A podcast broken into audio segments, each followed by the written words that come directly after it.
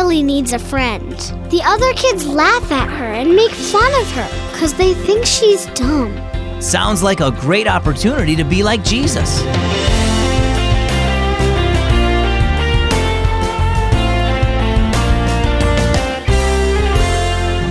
Guess what?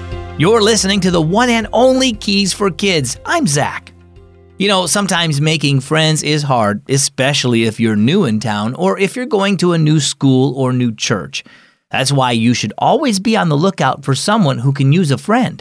Then, once you make friends, stay friends. Proverbs 17:17 says, "A friend loves at all times."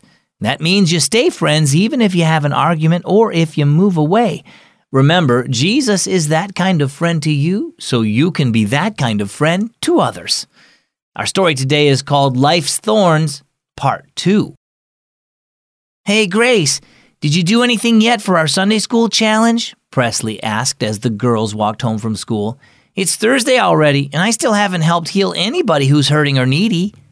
Presley shrugged. Guess I'll just have to tell Miss Linda I'm not a very good doctor. Grace hesitated.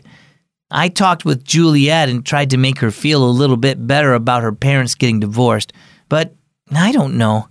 She changed the subject. How did you do on that math test? Terrible, said Presley. I got a 73.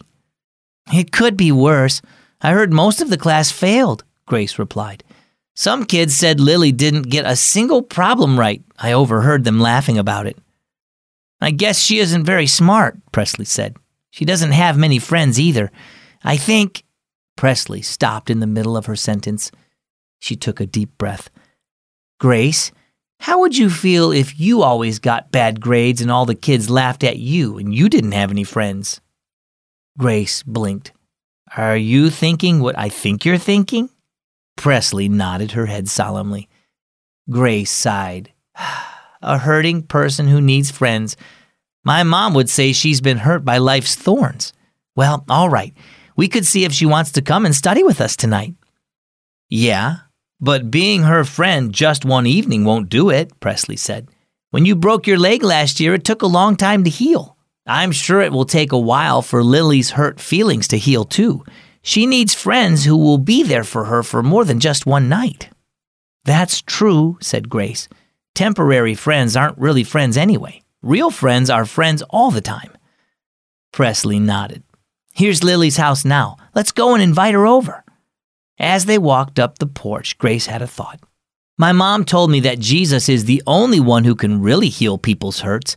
By being Lily's friends, her real friends, we'll be pointing her to Jesus because he's the best friend anyone can have. Right, said Presley as she rang the doorbell. Let's show her that Jesus wants to be her friend. So, what about you? Do you know someone who needs a friend? Are you willing to be that friend? Being a real friend, a friend like Jesus, doesn't just last a day or two. As today's key verse says, a friend loves at all times. So be a friend like that, a friend who's willing to listen, encourage, and help day in and day out. Trust Jesus to help you be the kind of friend He is so you can point others to Him. Our key verse is Proverbs 17 17. A friend loves at all times. And our key thought be a real friend.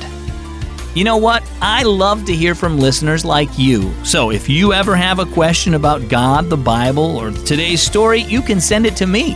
I'll do my best to answer right away.